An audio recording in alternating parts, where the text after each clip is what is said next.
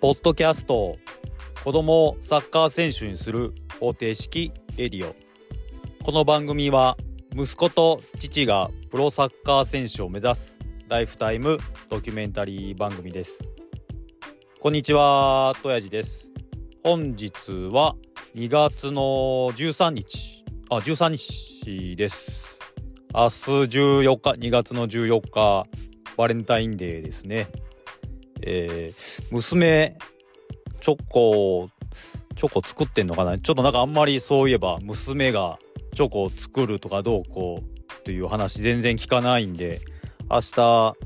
別にあげる気もないし、作る気もないのかよくわかんないんですけども、まあ明日は2月の14日。で、えっ、ー、と、まあ火曜日で、この3連休、土日月、えー、3連休で、土曜日は次男坊が試合。日曜日は娘バスケットボール試合。で月曜日は、えー、中二長男、えー、サッカー試合ということで、まあ、土日月試合ずくめの週末となりました。で土曜日は小児次男坊が、えー、トレーニングマッチだったんですけども小学校3年生アンダーナインのカテゴリーでえー、人を集めて、で、アンダーナイン3年生プラス選抜メンバーで、まあ、他県でのトレーニングマッチだったので、えー、2年生は選抜のメンバーだけ行く形だったんですけども、まあ、今回初めてその選抜のメンバー4名ですね。4名の中の1人に入って、次男坊も喜んで、まあ、初めてのあの選抜だったのですごい喜んで、で、土曜日、トレーニングマッチで会場に行くと、まあ、ちょうど今、あの、インフルエンザ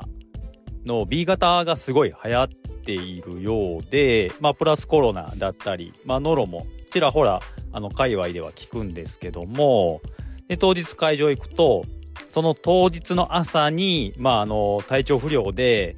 試合に来れないっていう子たちが3名ほどいたので、えー、試合は7人しか集まりませんでした。8人制フルコートの試合で7人。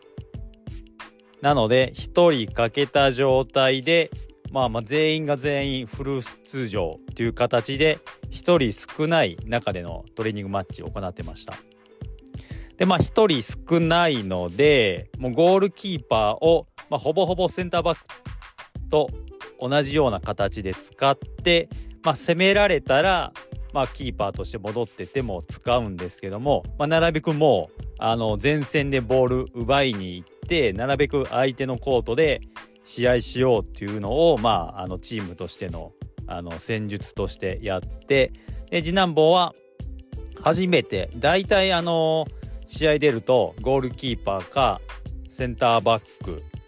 で5人制のサッカーやると、まあ、ウイングっぽいポジションとかするんですけども、まあ、8人制のフルコートだと大体センターバックしかやったことなかったんですけど初めてど真ん中のトップフォワードをやってって形でした。まあ、わりかし次男坊足遅いので体は大きいんですけどもまあ、太ってるので足遅いので、あのー、相手の裏抜けて走り抜けてシュート決めるみたいな、まあ、古橋京吾君的な、あのー、フォワードの動きはできないんですけども、まあ、割かしドリブルというか体大きい分、ボールを収めてキープして、え、ー、と、相手につなぐみたいなことはできるので、ちょっとポストプレーみたいな感じの役割をしてって言われたのでまあ味方のボールをもらったらちょっと自分でキープして時間作ってウイングの子たちを走らしてつなぐみたいな、まあ、そういう戦術でフォワードで出てました、まあ、試合はトレーニングマッチを15分6本かな。本当はもっと,、えー、と10本ぐらいやる予定だったみたいんですけど、まあ、結局あのー次男坊のチーム人数少なくてもう連続6本やったところでみんな足止まってきたのでもう6本で急遽終了ということだったんですけども、まあ、試合内容はえっ、ー、と1本だけ勝って残りの5本は負けました。まあ、だけど、まあ、そうやって人数少ない中であの試合できたことと、まあ、上の学年に呼んでもらえて、まあ、今までにない戦術で今までにない役割を与えられての試合だったので、まあ、すごく次男坊にとってはいい経験だったのかなと思います。で長男はえ、ー、と地域の中学校中大連の、えーと、リーグ戦、まあ、年間で戦ってるのかなと思うんですけどもあんまりこうその中学校の中大連のサッカーの情報で全然どこにも載ってなくてで長男に聞いてもあんまりよく分かんないっていうんですけどもまあその地域のえっ、ー、と中学校の試合多分大阪をまあ小学校の時も大阪を大体8つの地域に分けて、えーと、地域の戦いがあってそこで上位のチームは大阪のラスト中央大会に出れるみたいなトーナメントに出れるみたいので大体大阪の、えーと、代表を決めるようなあの試合とかそういう形になってるんですけど多分その8つに分けた地区の地区でリーグをやってるのかなという気はするんですけども、まあ、そのリーグで、えー、と勝てば優勝が決まるっていうことで、まあ、長男入ってからあの試合自体はあの順調に勝ってたので、えー、試合に勝てば優勝という試合を見に行って、えっ、ー、と、長男は5ゴールかな ?5 ゴール、2アシストぐらい。右ウイング。で、試合自体は勝ってました。で、中学校の部活サッカーなんですけども、あの、結構、中学校の部活サッカーをやっている子たちが、地元の少年団でプレイしてた子たちもちょこちょこいてで長男も小学校1年生の時は1年弱だけその少年団に所属していたので、まあ、最後優勝決まった試合なのでまああの何人かのお父さんお母さん方も見に来てたのでなんか久しぶりに長男が小学校1年生の時ぶりぐらいにお会いしたお父さんお母さん方ともなんかまあ久しぶりですねっていう形の会話しながらの、まあ、チーム勝って、まあ、優勝となったのでまあなんかすごい同窓親としては同窓会気分もありながらでまあ長男も一度はサッカーやめたのでもう長男のサッカーをする姿をちゃんと見ることはないなと思ってた中で復帰してのまあこういう形で優勝っていうのを、まあ、見ることができたのですごくなんか感情深い気持ちになりました。まあ、本当にまたやサッカーをちゃんとやってまああのー、楽しくやってる姿を、まあ、見れたのは本当に嬉しかったなと思います。まあ、週末はこんな感じでした。でですね、あのー、まあ、試合終わりに、あのー、まあ、中学校、まあ、小学校の低学年だとそうでもないと思うんですけどもやっぱりあの中学校の部活、えーとまあ、部活問わず、まあ、クラブチームでも、まあ、高校生年代でも、まあ、1試合やった後のこの体力、まあ、すごくハードなフルコート11人制のフリップピッチでの、えーと、サッカー30分のハーフハーフ30分。まあ、1時間1試合1時間。で終わった後にトレーニングマッチもやってたので、まあ、かなりの運動量になると思うので、まあ、その疲れた体に対して、まあ、なるべく必要な栄養素を取りたいんですけども、まあ、その時にあのー、ここ数年いろんなメーカーも出ていて結構、まあ、スーパーでもいろんな場所で目にするようになったプロテイン。プロテインをまあ飲む。そのプロテイン自体もあの子供用のジュニアプロテインっていうのも結構、えーと、各メーカーさん最近は多くラインナップあるんですけども意外とあの大人用に販売されているプロテインっていうものに対してジュニアプロテインって結構あのコスパで言うと悪いんですよね。結構高い。大人用よりも結構高い値段でまあ多少ここ数年12年は安くなった感じはしますけどそれでも多少高いっていうのでじゃあ大人の用のプロテイン子供に飲ましても大丈夫なのか？っていう話なんですけども、まあ、僕自体もプロテイン自体は、まあ、ほぼほぼ毎日飲んでいてもう10年ぐらい飲んでます。でまあプロテインもまあいろんな種類ある中で、まあ、僕自身はあの日本のメーカーのプロテインを使っています。あの海外のマイプロテインとかだと結構安いんですよね。日本のプロテインに比べて1キロあたり下手すると2200円ぐらいで買えちゃったりするんですけどもまあ今ちょっと円安の影響もあってもうちょっと今は値段高いかもしれないんですけども。ただまああの数年前にその海外製のプロテインの、まあ、プロテインバーを開けて食べたらプロテインバーの中がちっちゃい小映え皮みたいなのがいっぱい入ってたっていう事件があったので、まあ、それ以来僕はなんとなく日本製の方がいいなと思って日本製のを使ってます。で、えっ、ー、とまあそのプロテイン子供用といわゆるプロテインと大人用、まあ、大人用というわけじゃないですけどジュニアじゃない方のプロテインで大体明らかに栄養素の配分見て違うのは大人用として販売しているようなプロテインはだいたいタンパク質の1 1食あたり。だいたい1食あの粉末の粉 20g ぐらいだと思うんですけども。1食あたりだいたい大人用のプロテインだとえ、ー、とタンパク質が 15g から 20g ぐらいが平均的な数値。だ1回プロテイン飲むと、まあ、だいたい15から 20g のタンパク質ク質が取れますよ。に対して子供用ジュニア用プロテインってなってるのはだいたいあの1食 10g 以下が多いですね。大人用でだいたい15から20子供用でま8から10なのでだいたいタンパク質が半分以下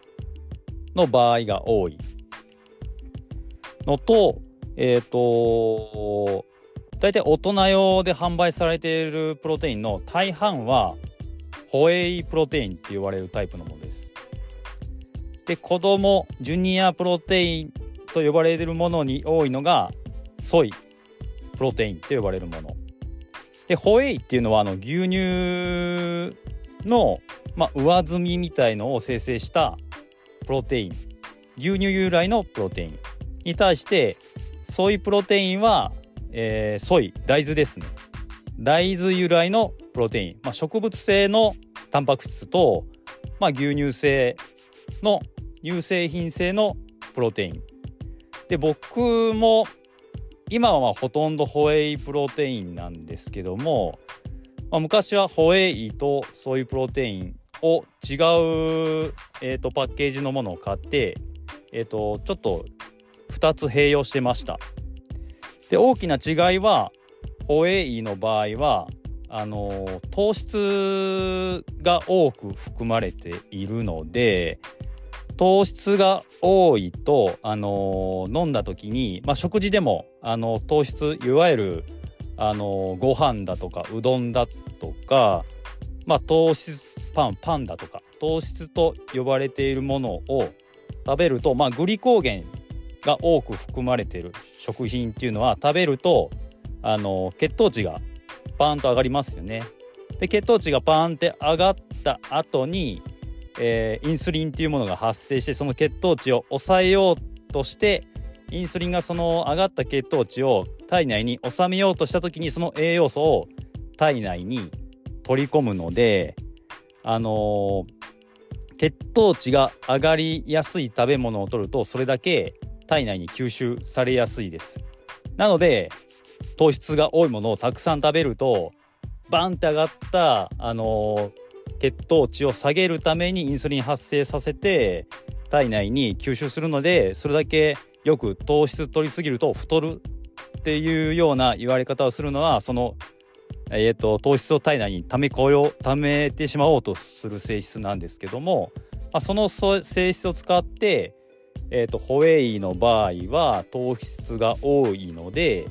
ホエイプロテインを飲むとわりかし吸収が早いっていうので運動をよくまあ筋トレとかした後にホエイプロテインを飲むと,、えーと傷ついた体筋肉が傷ついたところに早く吸収できるのでホエイの方がいいっていうのがあってでそれに対してソイプロテインは、まあ、糖質が少ないので体に吸収されるスピードがゆっくりなんですね。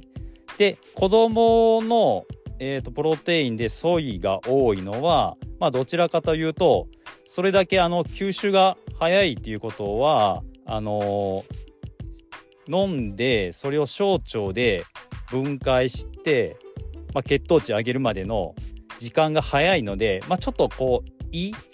胃に負担がかかるっていうのを懸念してソイが多いのかなっていう気はしますけどあのー、まあこの飲む量大人のプロテインでもあのー、1食 20g ぐらいあるので、まあ、それを半量にするとか半分の量にするとえっ、ー、とまあ大体 10g ぐらいで飲むプロテインも大体 200ml ぐらいの牛乳に溶かして飲むことが多いと思うんですけど、まあ、それ 100ml の牛乳とかで半量で溶かして飲めば、まあ、さほど、あのー、体にかかる胃にかかる負担とかは、まあ、ほとんど、あのー、普段の肉食べたりあんなこと油っぽいものを食べることに考えると全然負担は少ないと思うので大丈夫なのかなと思います。でただあのホエイあ大人用のプロテインと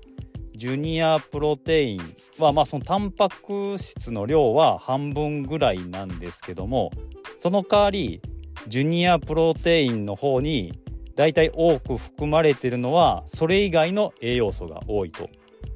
あのー、大人用に販売しているプロテインは基本的には筋肉を大きくさせる筋肥大を目的とした、えーと、プロテインなので含まれている栄養素が、まあ、タンパク質以外の部分がわりかし少ないのに対してジュニアプロテインはあのジュニア年代の筋肉を大きくするために飲むというよりは、まあ、あのバランスよく体を全体的に大きくするための捕食栄養素なのでえーと、プロテインそのジュニアプロテインの場合はタンパク質以外の、まあ、カルシウムだとか鉄分だとかビタミンなどを、まあ、多く配合しているので、まあ、その分なんとなくプロテインとしては大人用より割高な感じがするんですけどその分、まあ、バランスよく他の栄養素も入っているっていうことなので、まあ、ジュニアプロテイン飲む方がバランスはいいです。あの体を大きくするためのバランスはいいです。ただあのソイプロテインの特徴としてはあの味があんまり美味しくないのと溶けにくいです。それに比べてホエイプロテインは溶けやすくてまああのそんなに癖がないので飲みやすいです。なので僕長男の時はジュニアプロテインを購入して小学生年代の時に長男に飲ましたんですけど、やっぱりあんまり溶けにくいのと、味もちょっと癖出るので、買って結局飲まなくて、僕が全部飲みました。で、僕自身が、あのー、まあ、普段自分用に買っている、えっ、ー、と、僕は今、あのー、日本新薬のウィンゾーンというプロテインを、日本製のやつを購入してるんですけども、そのホエイプロテインを買って、飲んでると長男も一回飲んでみようかなって言って飲むとこれは飲みやすいし美味しい、まあ、特にマンゴー味なんかはもう本当にミックスジュース飲んでる感じなのでこれはジュース感覚で飲めるっていうのでそれからあの大人用のプロテインを飲むようになりました。なのでまあ長男に関してはもう大人用のプロテインでえっ、ー、とまあ小学校56年の時はちょっと量を少なめに飲んでたんですけども、まあ、今はもう中2になると身長も170ほどあって体重も、えー、と50後半ぐらいかなあるので、まあ、ほぼほぼ下手な下手なというかあのー、ほぼ大人と変わらないあの背丈していてで内臓に関してはもう僕なんかは多分長男よりも内臓弱いというか油物も分解できないですしあの豚骨ラーメンとか食べたらお腹痛くなるに比べて長男はもういくらでも無限にそういうものは食べ続けれるのでそれを考えるともうどう考えてもあの子供長男の方が内臓強いのでなのでまあ大人量大人の量のプロテイン普通に飲んでも大丈夫かなと思って普通に飲んでます。でえっ、とただあのタンパク質も大体あの生育ジュニア年代、えー、特にまあ筋肉を大きくしたいような大人たちだと大体必要な、えーと、タンパク質量っていうのが体重かける1.5から2ってよく言われるんですけども例えば60キロの子だと,、えーと1.5から2なのでまあえっ、ー、と6090グラムぐらいから90から120グラムのプロテインあタンパク質量が1日に必要、ま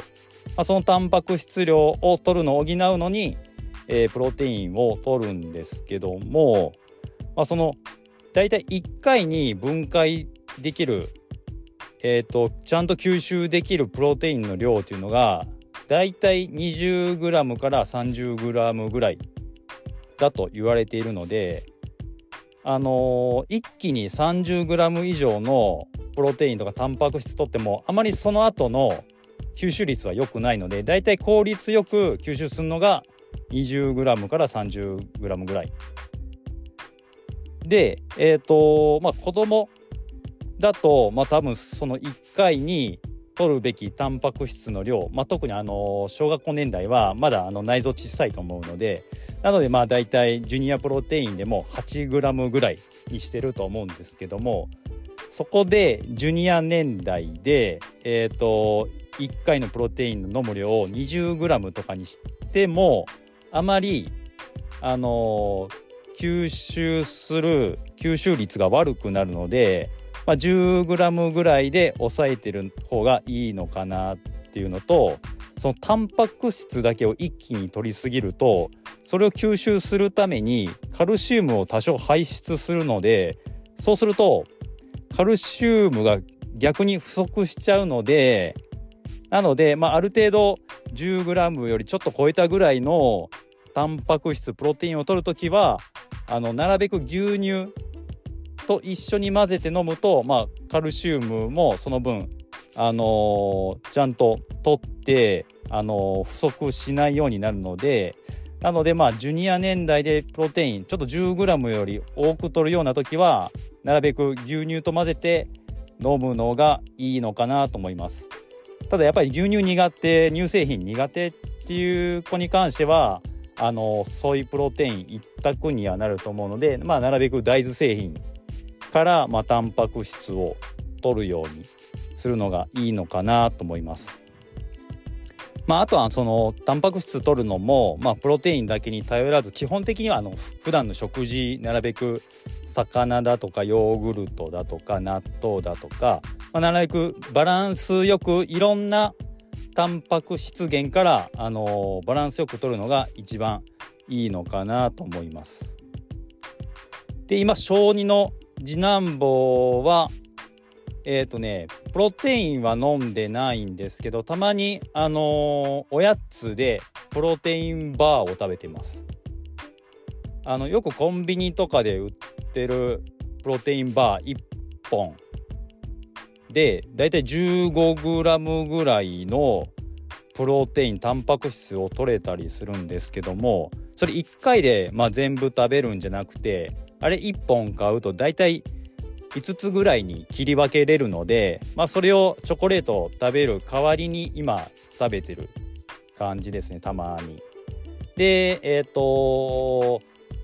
試合とか終わった後のこのエネルギーがなんか入れたいなっていう時は、えーと、飲むヨーグルトだとかあとはえっ、ー、とプロテインバーもしくはソイジョイかまああれも結構プロテイン入ったおやつあのー、ちゃんと栄養素高いので、まあ、なるべく栄養素高くて、えー、タンパク質源も取れるようなものを与えてます。まあ、なるべくそうやって体全体が強くなって、まあ、大きくなっていけばいいなと思います。なのでまあプロテイン自体はあの大人用のプロテイン飲ましても全然大丈夫だと思いますがまあ飲む量を、まあ、1回のえーと、取る食,、えー、食事の量でプロテイン、えー、タンパク質量が 10g ぐらいになることを目安に、まあ、大人のプロテイン1回で 20g 取れるプロテインならば半量で飲ますとか、まあ、そういう工夫をすれば全然内臓の負担とかも少ないと思いますしえ、ー、と大人のプロテインの方がわりかしコスパはいいのでプロテイン自体タンパク質自体はそれで取ってあとの必要な、まあ、ビタミンとかカルシウム鉄分とかは他のフルーツで取ったりとか、まあ、なるべく普段の食事の栄養素バランスも考えつつ、まあ、タンパク質原料だけはプロテイン大人のプロテインで取ってもいいのかなと思いました。まあ、そうやって、あのー、子供の怪我の防止だとか、まあ、あの試合後の回復を早めるだとか、まあ、少しでもあのスポーツやってる子には体ちょっとでも強く大きくなってほしいので、まあ、そうやいう中でプロテインを少しでも活用できればいいのかなと思います。ということで今日は大人のプロテイン子供に飲ましても大丈夫かなみたいなお話でした。えー、今日は以上となります。ご拝聴ありがとうございました。